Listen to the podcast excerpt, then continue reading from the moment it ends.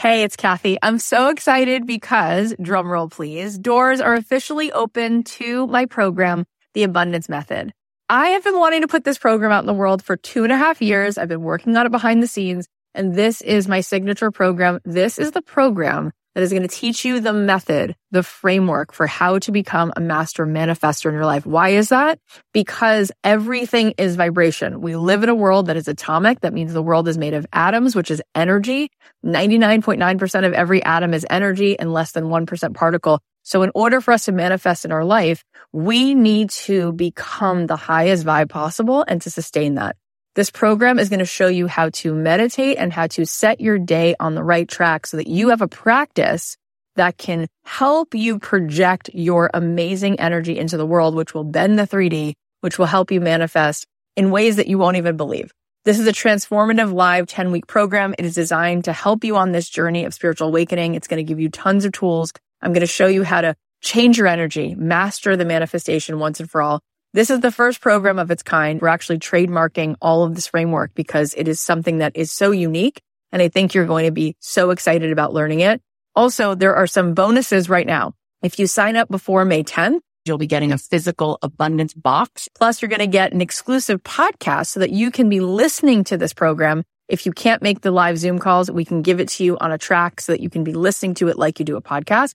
Also, you're going to get a pack of 10 meditations from me and you're going to be getting a training that I just gave a workshop called Permission to be Rich, one of the best workshops I've ever done, which you will love.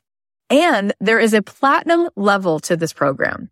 If you choose the platinum level, not only do you get extra coaching calls with me, you also get extra mentor support, but this is really cool. You also get a retreat included. My retreats are normally $3,000. You will get the retreat for free included. Plus you will get a front row seat at that retreat because you will be on the platinum VIP track at the retreat. All of this is here for you. I'd love to see you in this program. I want to see you tapping in, turning on to that electricity within you so that you can find your way to the life that you were born to manifest for yourself. You can join us now at cathyheller.com slash join. I cannot wait. Get on in there, see what all the excitement is about. It's going to be so much fun.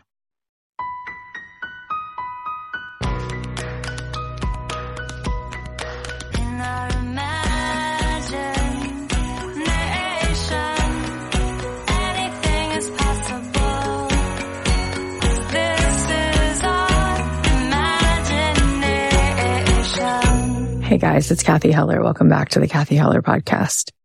So today is supposed to be a big celebration on this podcast because we're celebrating 800 episodes and it's huge. You know, it's something that I really wanted to mark and we do have a whole episode planned for you, but I would be remiss if I didn't tell you that my heart is completely shattered right now.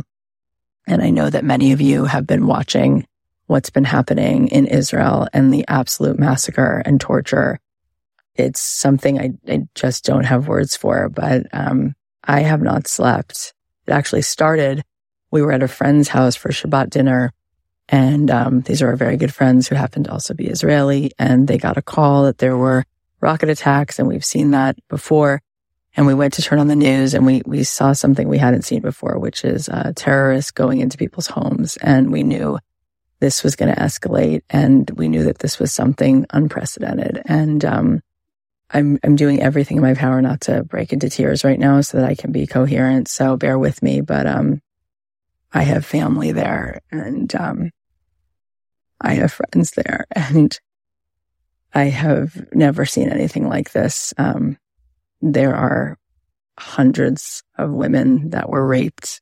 Uh, this terrorist organization is a vile, misogynistic, uh, despicable terrorist organization, Hamas. And Iran has already came out to say that they were planning this with them. And we know what has been happening in Iran and the torture of women. So we know, uh, what is going on with Hamas. Um, Hamas is, uh, it's like the Taliban. It's like ISIS and it's so horrifying. They have kidnapped children. They have kidnapped elderly. They slaughtered 700 people murdered.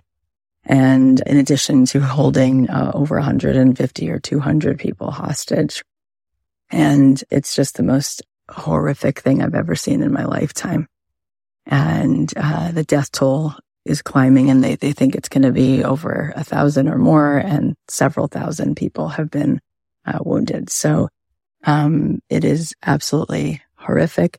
Last night we went to a uh, prayer service and, uh, one thing that was just so beautiful, um, is that in this prayer service where we stood with about a thousand Jewish people in the Los Angeles community, not one person got up there and talked about hatred for any person.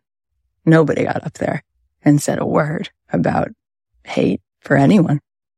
We talked about goodness. We talked about love. We talked about peace and we talked about the Jewish people. And I will tell you that something Rabbi Farkas of the LA Jewish Federation said that was just so moving. He said, what the Egyptians didn't know about us, what the Romans didn't know about us, what the Greeks didn't know about us, what these terrorists don't know about us is that the Jewish people love each other so much. And all around the world, it doesn't matter where we are. Our hearts are with each other. And the reason we have survived the Holocaust and the reason we will survive this and the reason we continue to survive is because there is a deep, deep love for life. There's a deep unity. And because our entire purpose of the Jewish faith is to be a light unto the world. And I lived in Israel. And when you walk that land, the land of Abraham, Isaac, and Jacob, the land where Jesus walked, the land of King David, it is so palpable. I became a better person because of those years in Israel. I learned that we are each a masterpiece, a piece of the master. I learned what it means to be the best version of myself. And I know that kind of absolute goodness and love will always, always conquer hate. So I just want to also say, speaking of love, how much I love you guys. I was posting nonstop over the weekend. I did not get one DM of hate. I only got support from you guys. That is the most beautiful thing. May God shield you and protect you. May He protect all of our children. May everyone be free of terrorism. So I just want to say thank you, thank you, thank you, thank you, thank you. You are extraordinary. You know, someone, so often people say, Oh, people on the internet are like this or like that. And I'm like, you don't know my people. This is the most loving, conscious, gorgeous group of humans. And I, I just adore you and I appreciate you. Thank you for letting me share some of that. I know it's really, really hard to hear and it's, uh, really awful. And there are no words. And, uh, we do have a show that was prepared for you by my amazing producer with clips of some of our favorite moments of the last 800 episodes. And you know, the number eight is infinity. And the idea is that we have an endless capacity for goodness. And so maybe there's something to this 800 that we're really looking at like how we can reach into what is beyond, right? What is beyond the physical. And when you go beyond the physical, all there is is love. All there is is higher consciousness. So I just want to say thank you. I love you. I appreciate you. And, um, we're going to do a giveaway for these 800 episodes. So come to my Instagram so you can hear more about that. But essentially, I'm going to be giving away tons of really amazing things just to celebrate eight of you to celebrate the 800th episode. We'll pick eight of you and I'll be giving you eight of my favorite things in a bundle and they will be awesome and juicy and wonderful because I really want to celebrate you. And, and all you have to do to enter is go to my Instagram and you'll find a post about it. It'll give you the details, but it'll tell you to review the show and to share about the show on your Instagram. And, uh, if you want to share about the show and then just, you know, post something congratulating us on 800 episodes or share about the show and tag me and just post about your favorite episode, just review the show and then share about it. And if you want to let us know that you entered, go to my Instagram and you'll see how to enter. And it means a lot to me. So we're going to share a bunch of different clips. I want to start out by sharing this clip from Matthew McConaughey. It's just an awesome story. And I know you've probably heard some version of it, but it's really cool to hear it from him himself. So take a listen. So I go to the top of the Hyatt with my girlfriend this one Thursday night. And the reason I go to the Hyatt, the bartender there is in my film class and he'll give me free drinks. He brings me over a vodka tonic. He goes, Hey, there's a guy at the end of the bar. He's in town producing a film. Let me introduce you. Introduce you. His name's Don Phillips. Four hours later, Don Phillips and I have had quite a few vodka tonics and are getting kicked out because we're loud and obnoxious. I'm taking a cab home to my house. Don's with me. He's going to drop me off. We're talking, getting along great. On the ride home, he says like, you ever done anything? And I said, yeah, you know, I was in commercial and I was in the background of a Miller Lite commercial for that, that, that long. He's like, well, there's this uh, script called Days Confused, a movie I'm in town producing. Uh, you might be right for this small part. Come to this address tomorrow morning, pick it up. I'll have, a, I'll have the scenes written for you. Well, I go down the next morning, I pick up the script. There's a handwritten note from Don and these three scenes marked. Well, I go home and work on these three scenes for two weeks. I come back and I read and I get the part. So I've got the part and I'm scheduled to work in three scenes. Well, you have to do what's called a makeup and wardrobe test on a set. The movie's already shooting. And what it means is you go to the set while they're already shooting another scene. You go through makeup and wardrobe. You come out. The director looks you up and down. Oh, I like this. Change this. Da, da, da, da, da. But I was not scheduled to work this night that I do the makeup and wardrobe test. And we're shooting at the top notch drive through to burger uh, stand. And this is a scene in the movie. I walk out on the street. Richard Linklater takes a break in the middle of shooting, comes over, looks me up and down, laughs. Oh, this is Wooderson. This is great. Da, da, da, da. And all of a sudden he starts tickling his chin he goes, say, you know, I figure Wooderson's the type of guy who's been with the typical, typical hot chicks, you know, cheerleaders and such. You, think, you think Wooderson would be interested in the redheaded intellectual? I'm like, Oh yeah, man. Wooderson likes all kind of girls. He goes, well, Marissa Ribisi's playing the role of Cynthia, the redheaded intellectual, and she's over in the car with her nerdy friends. Maybe, I don't know, you think Wooderson might, you know, pull up and try and pick her up.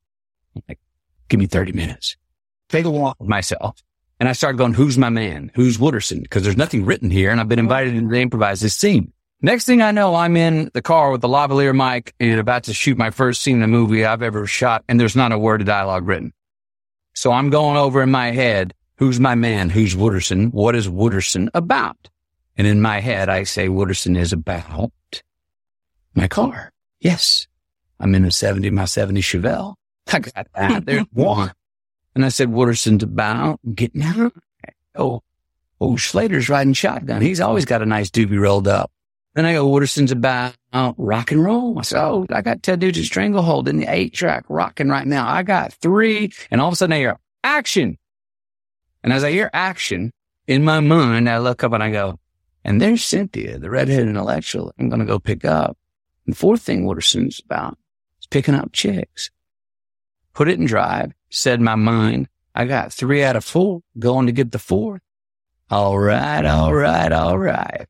and those were the three affirmations for the three things that my character did have on the way to go get his fourth. And the very first words I ever said on film.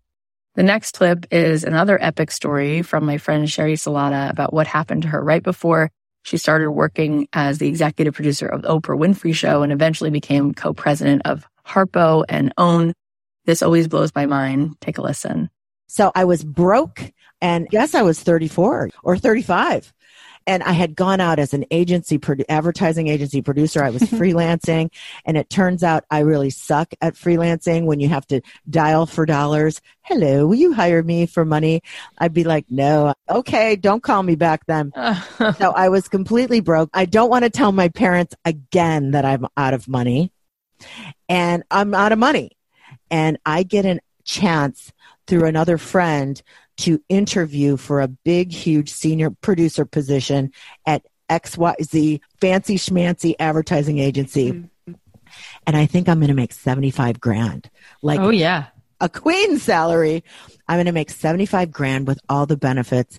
I'm finally going to be able to pull myself out of this morass I'm feeling. And I do the interview. The guy all but hires me in the room tells me to go home and wait for the call. And five days later, after many celebrations, premature turns out, uh, I got a letter from the HR department said they weren't hiring. Oh God. So it was it. It was it. My hands were open. My, my hair was dirty. I was laying around in sweatpants. Probably I had McDonald's wrappers around me. And I was just like, I don't even know what a dream is then. I don't know what I'm going to do. I'm a big failure. This is never going to work out. And that is when I get a voicemail saying, this is so and so at the Oprah Winfrey Show. We were cleaning out an old closet and Oh, no found way. your resume. Are you available to come into freelance? And that's how I got the job. And oh my God. Oh it was God. only years later when I realized without that beautiful no, I never would have had this rocket ride, this once in a lifetime journey. And then I began to look at all of us in conversations with Nancy and my other friends and other people. I'm like, oh my gosh, I can look at your life and, and tell you what your beautiful no's were Yeah. because those are the passageways. Wow. And now I want to share a beautiful metaphor from one of my mentors, Seth Godin. I really love how he puts imposter syndrome into a new perspective. So next time we're feeling unsure of our capabilities, we can just set that fear aside and dive in. When you're swimming in the swim team, the coach has plenty to say about your flutter kick, plenty to say about how you're breathing, etc. Three months later, you got your summer job and a kid starts drowning four feet in front of you. Do you say, well, I'm not the most qualified lifeguard. Surely there's someone better than me to do this? No, because you are four feet away. You jump in the water. And when you jump in the water and you go to save that kid, did you do the perfect cross body carry?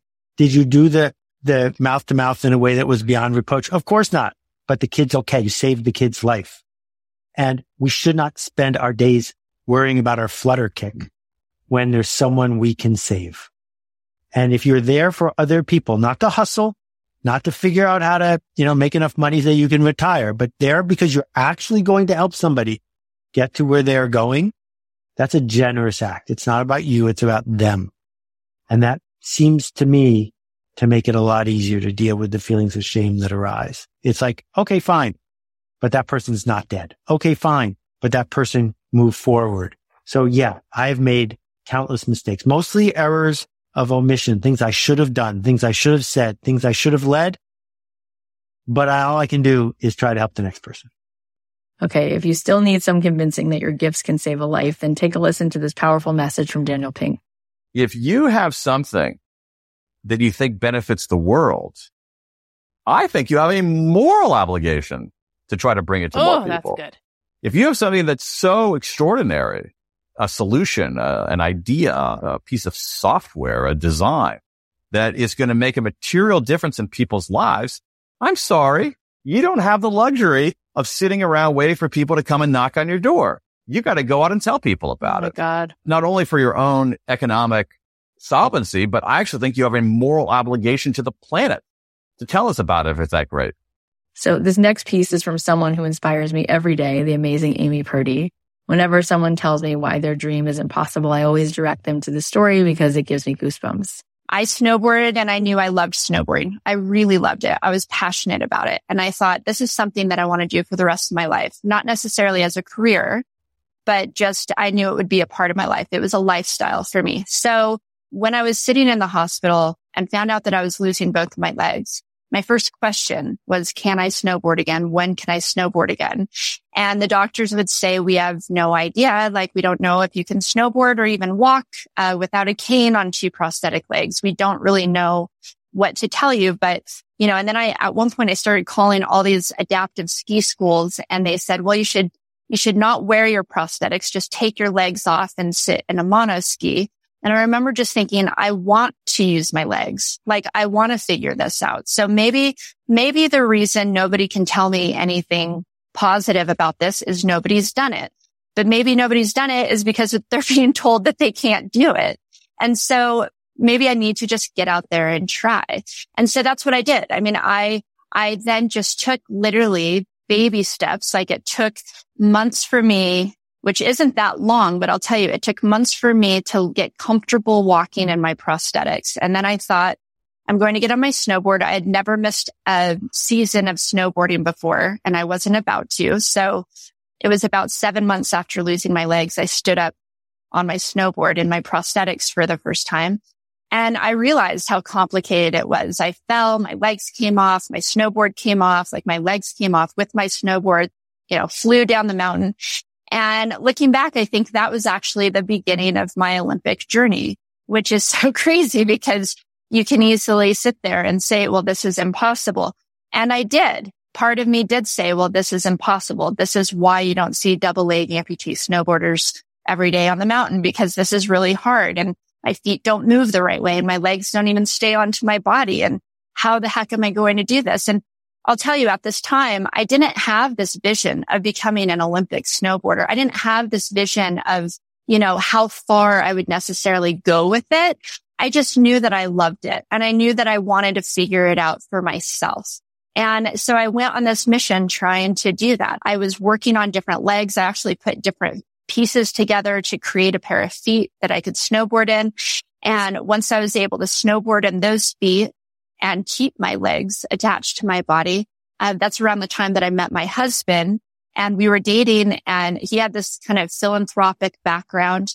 Uh, where his mom works with different nonprofits and she really inspired us to start a nonprofit organization to help other people with disabilities learn to snowboard.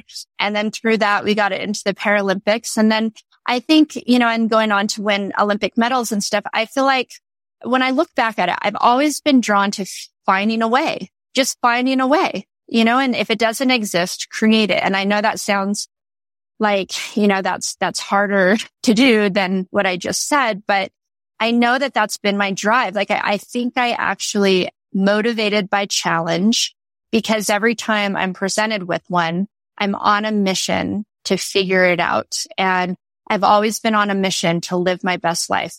And when I lost my legs in the first place, I remember the doctor saying, you're more likely to be hit by lightning than to get meningococcal meningitis and survive. And so that did something to me where I thought, well, then anything's possible. So you're saying anything's possible in a bad way and anything's possible then in a good way. Like there are no barriers. Anything can happen. And I also feel like because I was so close to death, I was so grateful to be alive and it, and it gave me a different perspective. How do I want to live the rest of my life? And realizing how short of a time we have here. And I have a kidney transplant and I'll tell you that gave me a sense and a quality of the way I wanted to live my life. And so these are very unique experiences that I've had that gave me a perspective that I wanted to live my best life, see what the possibilities are and do everything I can do while I'm here. And now I want to share a special moment from my conversation with Dr. Edith Eger. I think especially in this time, her words are so needed. She is such a gift to this world and it's such an honor to be in her presence. You know, you've said the word God 8 mm-hmm. times maybe already, maybe more. I love my God is Tinkerbell, the free spirit. I people, you know, telling me there was God in Auschwitz. Right. That's what I was going to ask you because it's so easy for people to say, no way, no way. So how do you have that? God was with me, changing the hatred into pity, feeling sorry for the God, that they were wearing that uniform throwing children in a gas chamber. So I can call Auschwitz what you call many things an opportunity. It was an opportunity for an opportunity, for an opportunity to develop. That happiness doesn't come from the outside, that no one makes me happy. I developed my inner resources and the more I suffered, the stronger I became. You turn tragedy into an opportunity, into a victory. If I would hate, I would still be a prisoner. Why give Hitler another inch? So opportunity for an opportunity, not recovery, but discovery that I have strength, whether I'm going to respond or react. When you react, you don't think. I tell children to take that movie called The Karate Kid because the best power is brain power. Yeah. So what you think you create. That's very important. And that's what you're saying. And anger, what, while, while you are angry, you're bankrupt because you allowed somebody to get to you. Here's another clip from another amazing person who's just magnificent, Priyanka Chopra. I was so moved by what she said about what women can do to support other women. Even the smallest gesture can really make a difference. I wanted to give you a moment to speak specifically to women about this because there's so much of this like apologizing and like I'll just kind of dim it down and I think this idea of shame which we talked about before it comes up for it's like oh, I don't want to seem arrogant or I don't want to like myself too much. What do you want to say to women who are constantly like, I like your outfit. It's okay. It's fine. It's th- there's so much of that. And I don't think that that's being in our best self. What do you think about that? I think that I would love to tell your female female listeners to think about something in a different way, okay? And even guys for that matter. for eons, society has decided what women should do when women should do it, right? Like women at this point should have a job. You should now have a boyfriend. You should have moved out at this point. You should have a child at this point. You should, oh my gosh, you're going to be menopausing soon. So you should be settled in. And now you're a grandmother. You can't date, you know, like all of these things that have been decided for women, which no one has decided for men. Like they do whatever they want, whenever they want, however they want, right? And in, in fact, it's actually said that, oh my gosh, he said, uh, him, you know, he's such a confident guy. He lives life on his own terms. But when it comes to a girl, we've been taught that, you know, we should be judged at every moment. So much so, it's so deeply ingrained in our culture, in the world, that women do it to women too, and we don't realize it. And again, it's because there were so few opportunities for women, right? We were always told that you have to elbow out the other one to get the job because the best one is going to get the job. The most the best girl is going to get the guy because i mean lo and behold two girls couldn't get the guy you know? Um all of those really messed up thoughts that have been subliminally sort of sprinkled normalized into society we have to fight that norm. Our generation of girls has to change it so that the next generation doesn't inherit these problems. You know, we create sisterhood. And I'm so excited actually to be with a generation of women that are now creating opportunities for himself. Like the Me Too movement, for example, um, was such an uh, example, great example of the fact that, you know, we've, we gave each other courage. And like that, I think as women, instead of doing the same thing that we've been taught, like, to be the most popular one in the school, you have to step on the shoulders of everyone else. No, we are going to be so successful as as a community, as a world, if we support our women and if women give each other, you know, encouragement. So next time you see a, another girl trying to do her best and, you know, at her job or at her life, just appreciate her. That's all it takes. Just appreciate her and say, you know what? You did so great today. You look amazing today. That dress is freaking awesome. Just that, it just makes such a difference to create a sense of positivity instead of the negativity that we've been taught that we should have against each other. It's so toxic and noxious. The next story is from my dear friend Rachel Platten, and it's such a beautiful lesson about showing up with your heart and trusting that the universe will take you where you're meant to be. I literally wrote 5,000 songs over oh my the God. years. I stopped touring. I moved to LA my husband was in New York. It was very hard. I was 30 at this time. My friends were getting married and I mean, I was married. My friends were having babies and moving on their lives and buying houses. And I was buying a van and buying like production. And it was just hard for my family around me to understand what, what are you doing? This isn't working. But I had, I just knew, I just had this feeling and I kept writing. I kept writing. And finally I wrote Fight Song and still, even to this day, even then, no one was like I was 31 at the time. N- all the labels had rejected me so many times. So no one heard that song and they were like, yo, you're going to be a star. People were just like, that's a good song. But even when I had the fire that you guys hear now and are like, that's invincible, still people didn't believe in me. And I had to prove it again. And I had that song for two years sitting there before people before you guys heard it because no one would take a chance. And I knew though, and I went and took that song and I played around at living rooms again. I went back to square one. I played fight song for house concerts and I saw, and I played it in hospitals. I did a lot of charity work too during this whole time. And Um, I saw that it was changing people's lives and I had stand by you at the time too. And I just saw that it was changing people's lives and making a real impact. And that is what kept me going. You know, even after all the rejection, I just was like, I don't care one on one. I'm making a difference.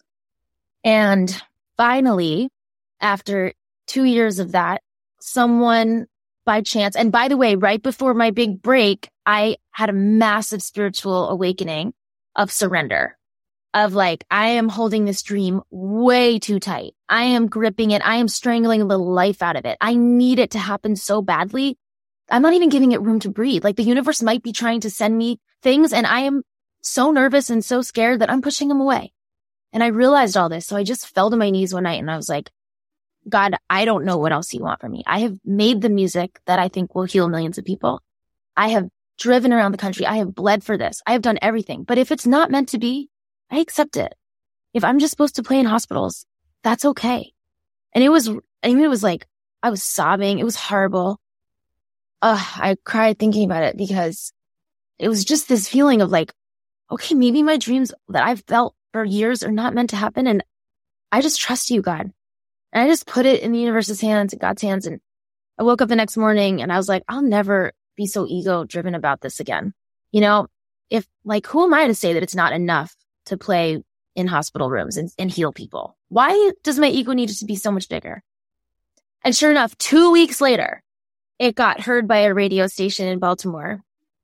And he, the, the production manager of the station just was like, played it for his sister who had breast cancer and she sobbed and finally, it got the like explosion that I knew it could have from this one man believing it, this one woman who had breast cancer saying to her brother, like, please put that on the radio. Like, that's healing me. Please let other women or other people with cancer, other people in general have this power. And oh, it was so beautiful. And within weeks, it Shazam to number one. Two months after that, I was on stage at the Radio Disney Awards. Three months after that, I was on stage with Taylor Swift. Everything changed. It was number one. It was a wild, wild ride. So that's, that's the discovery story. Woo! I want to share a piece now from Jason Mraz that really shows how happiness is not about having a bigger or fancier life, but it's about being who you are. That was my goal when I quit college shortly thereafter and I started focusing on just my music. I worked as a janitor. I worked for the post office because my dad got me a gig there. Um, I worked at a tobacco shop. I worked a lot of different odd jobs, all knowing that one day I'm going to be a musician and I'm not going to have this traditional day job. When I got to the coffee shops three, four years later, and I'm working in the coffee shop playing music a couple of nights a week, I had made it. That to me was the finish line. I mm. said, Oh my God, I don't have a day job this is my gig. Yeah. All I have to do now is book enough gigs to to pay my bills. and so I would work two, three, four coffee shops a week until I was really doing enough business at one or two coffee shops only wow. that I didn't have to bounce around the city so much, you know. Yeah. Mm-hmm. And it wasn't Madison Square Garden or anything like that. That didn't matter. What mattered to me was me and music. We are we are intimately thriving. We're intimately connected. We are doing what we were meant to do. And I didn't have any expectation or even dream beyond that coffee shop stage. I mm-hmm. never did.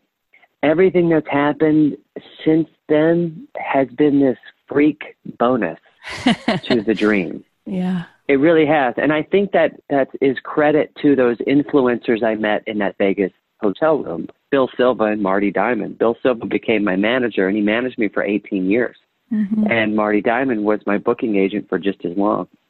And these guys, once I was really established in the coffee shop, they were able to take that and help me take that to the next level. Mm-hmm. But in my mind, I was already where I wanted to be. Yeah. I never needed to go any further because the music is the reward and being challenged to to write new songs for the stage that's that's the work mm-hmm. and having something to say that's meaningful that's the work the getting around from city to city and touring and the venues getting bigger and all that that's the music business basically just going bananas. And that's managers and agents and lawyers doing all of that stuff. Yeah. That wasn't really who I am. Yeah. So I was able to still go through that, go through those motions and play all those different venues because really they were no different than the coffee shops. I didn't have to believe anything different about myself to play Royal Albert Hall versus Java Joe's coffee shop. I just had to still do the work, be a great performer, write good songs, etc. And in the back of my mind, I always thought all of this could go away one day. I've seen careers rise and fall. I'm not going to believe that I'm supposed to be in these big, big, big venues my whole life because at any point it could go away and I'm going to have to go back to that coffee shop. Yeah. And I actually never stopped going to those coffee shops. So when the when the tour would end, I would go back to those coffee shops and keep playing my coffee shop shows. Yeah. Or when I had new music that I was working on, I'd go to the coffee shop first and I'd test the songs out there. Yeah. So that really helped me not change Mm. because the real church, the real garden of songwriting and, and entertaining for me was the little coffee shop. That was really where the small audience doesn't have room for your big ego. Yeah. You know, they want to hear the song, they want to see who you are. And I think that really helped me stay who I am. Another one of my favorite stories told is from the one and only Jenna Fischer. I always get a kick out of what she did when she auditioned for The Office. Take a listen. But then things, you know, started happening. Like I heard that Greg Daniels said no names, no Mm. name actors. I need people I don't recognize because I want people to believe that these are real people in an office. and That's I was amazing. like, okay, I respect that. Yeah. And then my instructions from the casting director were don't come in all glammed up. Don't come in all pretty and like the way they normally would want you to come in Right, for a role, right. which is you're a third grade teacher, but also maybe a prostitute, you know, um, because your boobs are hanging out of your top Oh, and so you have way too much makeup Right, on, right? right. So she was like, no, real person, look like a real person. And then she also said, and don't come in and do a bunch of shtick. Dare to bore me with your audition. That was the line she drew. Wow. God, And that's so- amazing. I thought I will take your challenge. And so I wore an outfit that I wore to my day jobs, which was some ill fitting pants, very sensible shoes, something I would never wear to an audition, a, a button down shirt. And I let my hair dry naturally into a kind of Oh kinky frizz God. and I put it back in a clip and I did not wear any makeup because that's what I looked like when I answered phones for the many, many Oh years my that I answered phones personally because nobody gets dressed up to answer the phone. Oh my God. Just office. the exercise of going through this audition is like, it's so counterintuitive to everything. Everyone's always trying to earn everything and prove themselves. And you had to like, you were literally given the assignment of like, just show up. Just, Yeah, just show be up. there. you Oh have to be God. enough. You have to just show up. And so when I got those instructions and I knew that that was kind of their intention, I thought I'm going to do it. And so when I walked in, I thought if they really mean it, then I'm the person for this role. Oh my God. But if they don't mean what they're saying, then I'm not the person for this role because this is how I'm going to do it. Yeah. Um, so it wasn't like I walked in thinking like I'm going to get it. It was a little bit like if they're making the show that I want them to make, Yeah. I'm which is what they're that. saying they're going to make, Yeah. then I'm going to show up for it. And then I think I'm right for the role. So how did you do the audition if you were supposed to like literally dare to bore her? Well, I, I tried to imagine this person in an office who this wasn't her dream to answer phones. I've been there, you know, Yeah. um, when I would work in offices and answer phones, I wanted to speak to people as little as possible. I didn't want to go to lunch. I didn't want people to come by and ask me how my weekend Oh, was. right. I just wanted to get through the day and go home and then live the life that I wanted to live. Not- you know, I was Not fall in love with the cutest coworker you've ever had. and no, Have a baby. exactly. No. I just wanted to do the job, get my paycheck and head out. Right. So I kind of was like, I can relate to that aspect of this character. And so I imagined if I was at, I like imagined one of my jobs that I had answering phones. If my boss came up to me and said, we're going to start doing a documentary of our office life, I would imagine I would be so annoyed Right. And I would want to be on camera as little as possible and I would not want to help him out. Right. but my job depends on me being pleasant and polite. So I would have to ride that line. So th- these were all of my thoughts God, about like, really how, does, how do I behave? Yeah. And so when they asked me questions, one of my auditions was an actual audition scene. So I started with that. And that was easy because there's material there, Yeah. you know? And what I didn't do was try to show off in the material Right. or add funny mm-hmm. lines. I just did the material. Yeah. And then they sat me down and they did an interview, a mock interview. And the first question was, do you like being a receptionist? and the way I played it was to say nothing for a very long time, to think about it and decide that I would tell the truth, but that's all. So I just said no.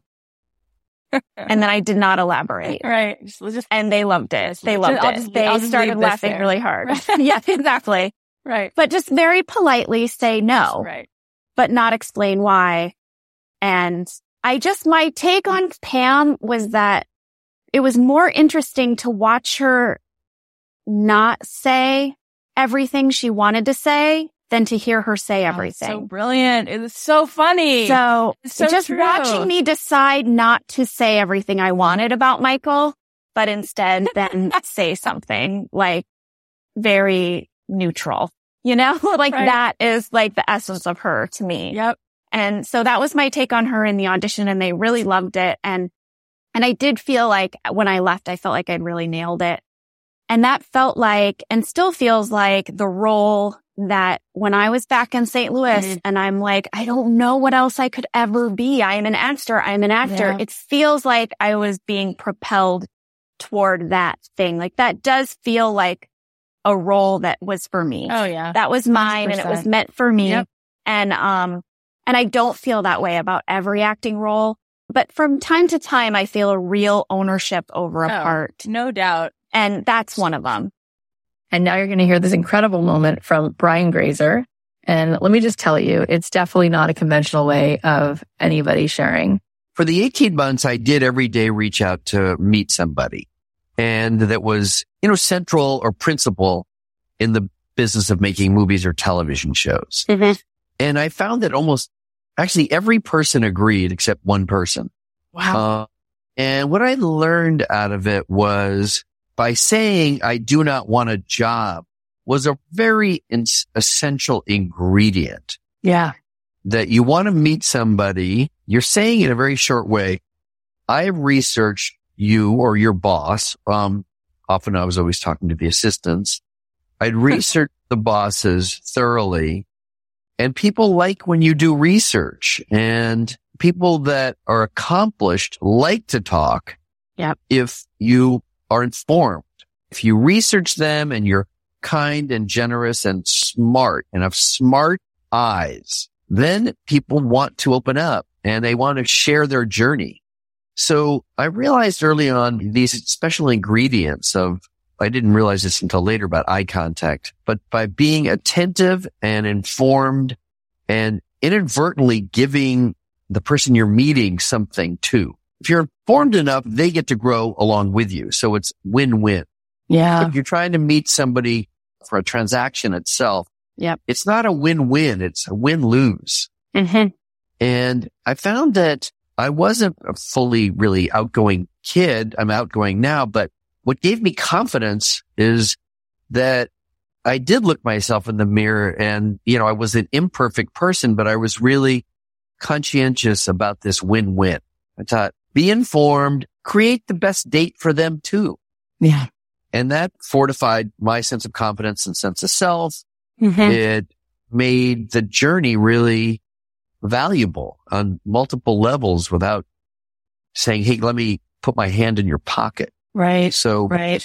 you gain so much professionally, by the way, by not doing that right away. Yep. So that's what those experiences did for me. And they gave me a lot of confidence. So now I get fired from Warner Brothers and I get a really crappy job about a year later. And then it's a long story, but I was able to produce some movies for TV when I was 24 and they got very high ratings. And so I was lucky, but it was really a function of that opportunity meets preparation. So that all that ambition kind of worked and funneled into those ingredients. And so therefore these movies are TV, incredibly successful. And I got offered a million jobs. I ended up going to Paramount Studios and I want to continue this journey of meeting people. So now I have an office on the third floor of the director's building and I look at it and I, I think I haven't met a new person today and I see Ron Howard, American icon, star of mm-hmm. Happy Days, Richie Cunningham. You know, I don't judge that. I just think that guy would be interesting to meet. So I yell mm-hmm. out my window like across this quad area and it terrified him that some guy was yelling. yeah. Cause, cause he's kind of shy. And then so he ran, ducked away. Like he, you know, he just ran away, ran away from the guy that was yelling at him. And I then called his office and I was the guy yelling out the window and I'm a young guy like Ron. I'm telling his assistant Louisa. And then he gets on the phone and he agrees to meet with me. And that was the beginning of a 40 year partnership. All right. The next piece is guaranteed to fire you up. It's from Barbara Corcoran about the one thing her ex-husband said to her that ultimately set her up for success. He uh, fell in love with my secretary, Tina. I was 30. She was 23, 22. Uh, he was 10 years older than I. I was raising his three children. We had moved in together. We were living together for about six years. We owned the business for seven years. His three daughters, surprise, I have three daughters. Oh, moved in with us. And then one night when I was making the pasta for dinner, he came in and just announced he was marrying my secretary. It was seemed like a joke at first. It wasn't a joke. He told me to take my time moving out. I took about a minute, ran off with my toothbrush right out of there. Ego at stake and moved in with my best friend, my only friend, Kathy Gilson on East 79th Street. She allowed me to move in on her couch. But anyway, I worked that business, continued with Ray. They got married in three months flat. Oh. But it was very hard for me because they now shared the office that I used to share. And I used to look through the glass to see them giggling and touching hands. And it was just a heartbreaker. But anyway, I put up with it for about a month because I was too much of a coward to do anything about it. And I didn't even have my confidence. But after about a year, I announced that we were ending the business and how we were going to chop the business in half. You pick the best salesperson, I picked the next. You pick the that boom boom boom. Like in seven eight minutes, I think the company was divided. Uh, I moved out, rented a space three floors above from the same landlord that same day, thank God. And on Monday, we were in business as a new company. I told my agents my seven out of the 14 in the foyer. And I said, We're moving on Monday. Oh, we are? Where are we moving? It's a surprise because I didn't know where we were moving. in those days, you could really pull out a lot pretty fast. And we were moved in on Monday with the boxes with ribbons on. I moved everybody out that weekend. And I had a lovely little note, welcome to the Corcoran Group. And I knew I had to name it the group because I knew I was going to need the help of every single person there if I was going to succeed. There was just no way I, I didn't have Ray. I kind of felt like I, I didn't have an anchor, you know. But interestingly enough, those salespeople became my uh, major anchors, very dedicated. Uh, we became a tight knit little company. We ran hard, and that was the nucleus that built the giant company that I sold like 22 years later. Yeah, unbelievable. You should be. Yeah. I'm sure that every single day you're being told how incredible it is, but I hope that you stop uh-huh. to be uh-huh. so proud of yourself. And can you tell them what he said to you on that day? Oh, thank you for reminding me. That was the insurance policy for life that would guarantee my success. I, I should write him a thank you note. But when I was leaving leaving that Friday after I collected my people, he said, Oh, Barbara, I remember I, sensing I shouldn't turn around because I was going out the door. And he said, You know, you'll never succeed without me. And I'm telling you, I knew I'd rather just die on the spot than let him see me not succeed. So, really, without that insult, the power of that insult, I don't think I would have stayed in business very long. I probably would have gone down with everybody else, but it was that insult that gave me a fervor, like rah, yeah, yeah. you know, yeah, like an animal woman, you know, and uh, that kept me on the straight and narrow, you know. And now I want you to hear a clip from an underdog story from my friend Jamie Kern Lima. This is such a Hail Mary moment where the odds were stacked against her, but she went for it anyway. And well, I'll just let her tell you what happened. Here's the stressful part is in, in QVC Beauty's consignment, which means we had to pay for all of the inventory. So we had to borrow money to uh, manufacturers, like 150 something thousand dollars at retail, a product. But if it didn't sell in those 10 minutes, it would get shipped back to us and we wouldn't be paid for it, oh, which meant we would have gone out of business. So what happened was oh. this defining moment where I'm like, oh my goodness, the whole like future of my company if we're going to stay alive or go bankrupt, yeah. it's going to come down to this one 10 minute window. And by the way, if you go live, right, and your 10 minute clock starts ticking down, if you're not doing well, meaning you're not hitting their sales goals by the minute, your time gets cut. So you really get one shot to hit that goal. And what I did is I flew out to QVC a week early before that airing. And I sat in this rental car in the QVC parking lot and it's this like massive campus. And I just was freaking out and I just prayed and prayed and prayed and prayed. And I just, I remember envisioning like who that person is sitting on the other side of the television. And I would think about all different women across the country and like, you know, whether she was a super busy, like stay at home mom who like forgot that she was beautiful or mattered and like hadn't, hadn't seen someone that looked like her on television. Like I, I just, I got to this point where I realized I would rather have her look up on the screen and like see me on there showing my rosacea, showing women that look like her and calling mm-hmm. them beautiful yeah. than like do what everyone else was doing and sell all this product and stand for nothing. Uh-huh. And it was a moment where I felt like was the riskiest thing Unbelievable. done. And I remember walking into the studio for that 10 minute segment and I remember meeting with the host and I was like freaking out, shaking. Sure and so stressed out. My rosacea was so red, which was great for the TV, but I was so turned up. And I remember the clock starting at 10 minutes and it was like 959, 958, 957 and my bright red bare face before shot came up and I walked over to these models that were all ages and sizes and skin challenges. And I remember when we got to the nine minute mark and the host was like, the deep shade sold out, the medium shade sold out. And I was just like, freaking out. And then at the oh, 10 minute mark, the sold out sign came up across the screen oh. and I started crying on television. And yeah. then they cut from me. And I remember the producer in my ears, like, are you okay? Are you okay? Are you going to faint? And then I remember looking over and my um, husband came running in the studio and he's like, we're not going bankrupt. Oh and I was God. like crying. I'm like, real women have spoken. And, uh, it was this moment where I realized, you know, because people are, are buying something they can't even try yet. Yeah. Yeah. But the story I was sharing was a million percent authentic and vulnerable. That's it. That's it. It's like I owned it, even though the experts told me it wouldn't work. And mm from that moment on, a lot of things shifted. It turned to, we did five shows that year and 101 the next year and oh, it grew to 250 oh my God. year. Oh my God. Uh, and I did them all myself for eight years. And because this was 2010 when we launched on QVC, we grew to the biggest beauty brand in QVC history. Here's another empowering story from one of my alumni, Gail Keys Allen. I'm in such awe of what she's accomplished in just a few years. And She's a prime example of how much we're capable of when we don't let our limiting beliefs dictate our destiny. So I have something exciting to tell you. Three weeks in January, so the second, third, and the past week, I made $50,000. I got my W-2 and on my corporate job where I made six figures between January and May when I quit last year, I made 41,000 and I made 50,000 really in about 10 days. This is the other thing. I didn't mm-hmm. launch a thing. How crazy is that, right?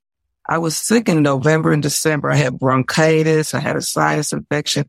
I was having all the things. So I didn't hardly make any money and I still knew that it was coming. I just held on to my belief that it was coming. I didn't worry about getting a job. And for all of you, I'm single. I'm divorced. I have no husband, no other income here. It's just me. So all the people that think they can't quit their job because there's nobody, no other income, it's just me, me and God. We're doing the work.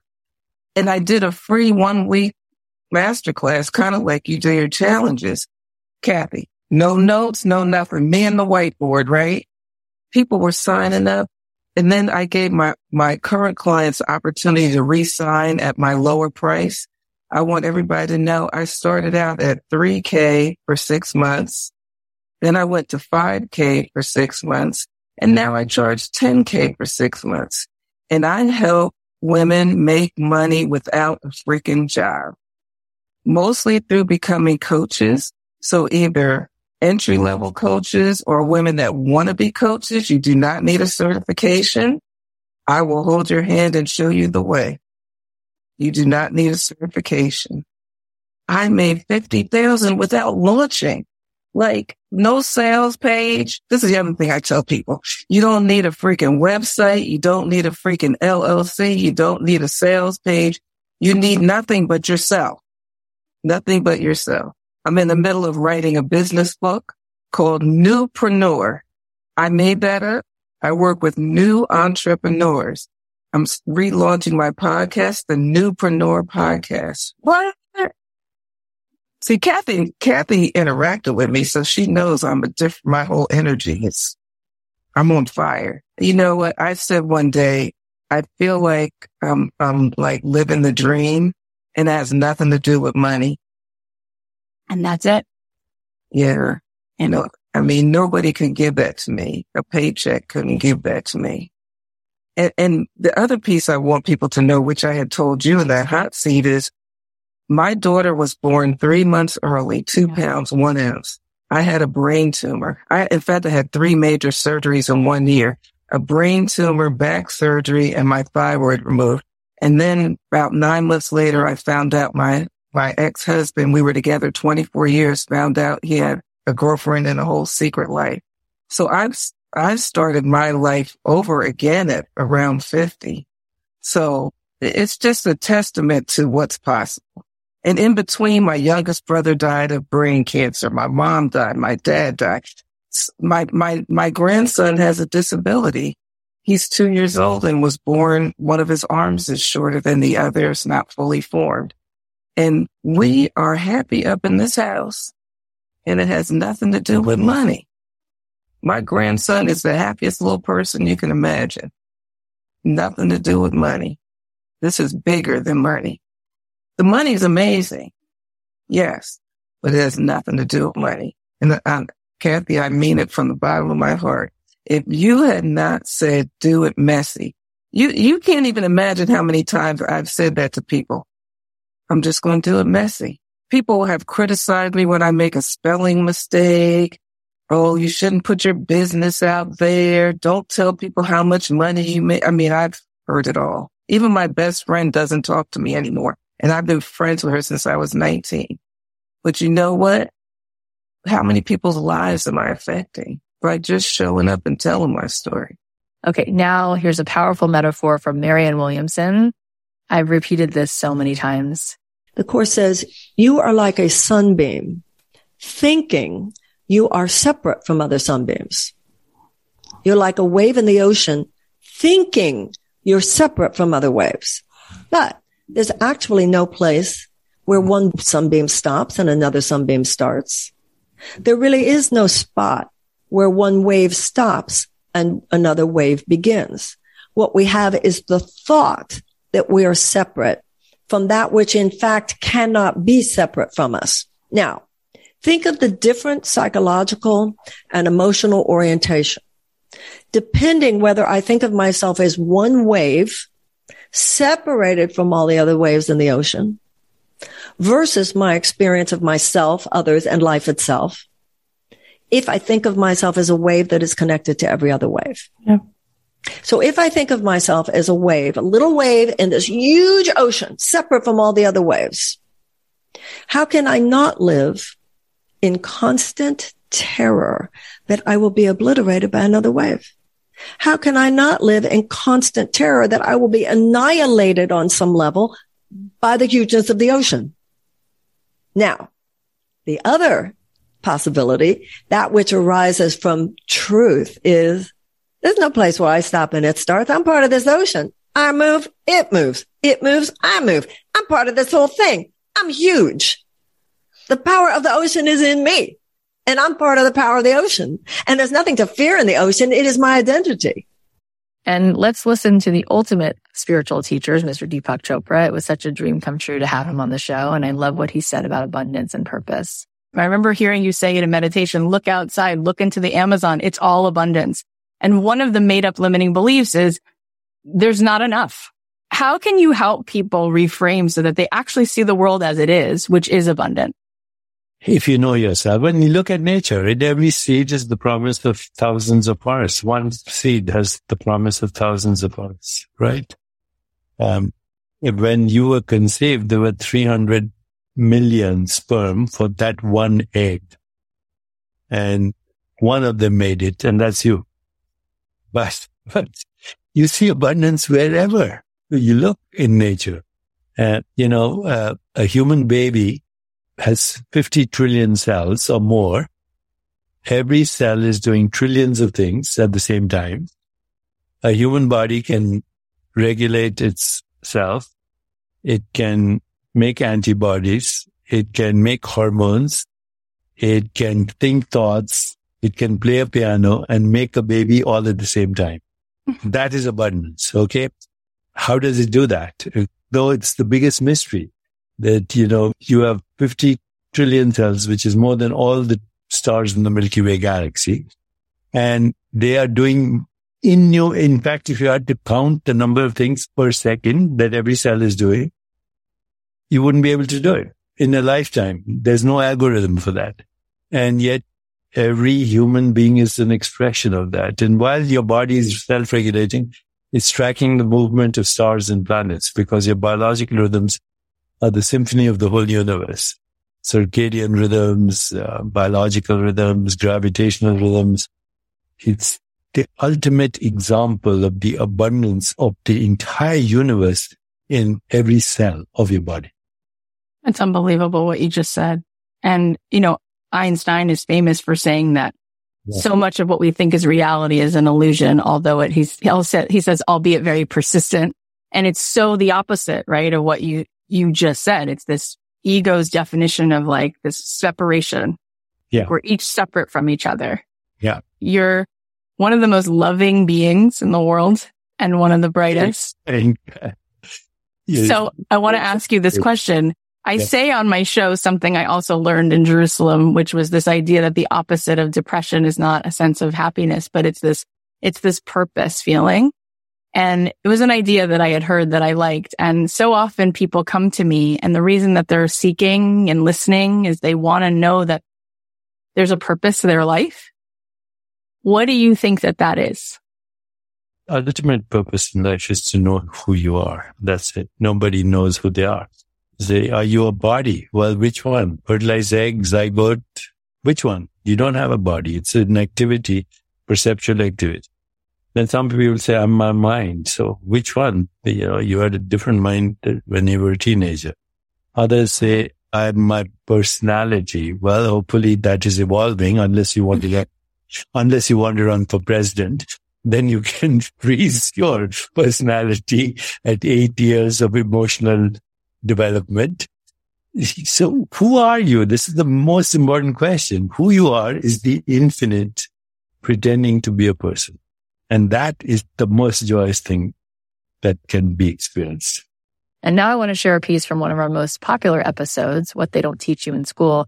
And for a little behind the scenes, we had to scramble that morning to put up the episode, but the gift was that I had no time to overthink it. And oftentimes when you speak from the heart, so many gems come out. Take a listen maybe the creator of the universe ultimately created all these incredible things for us to enjoy.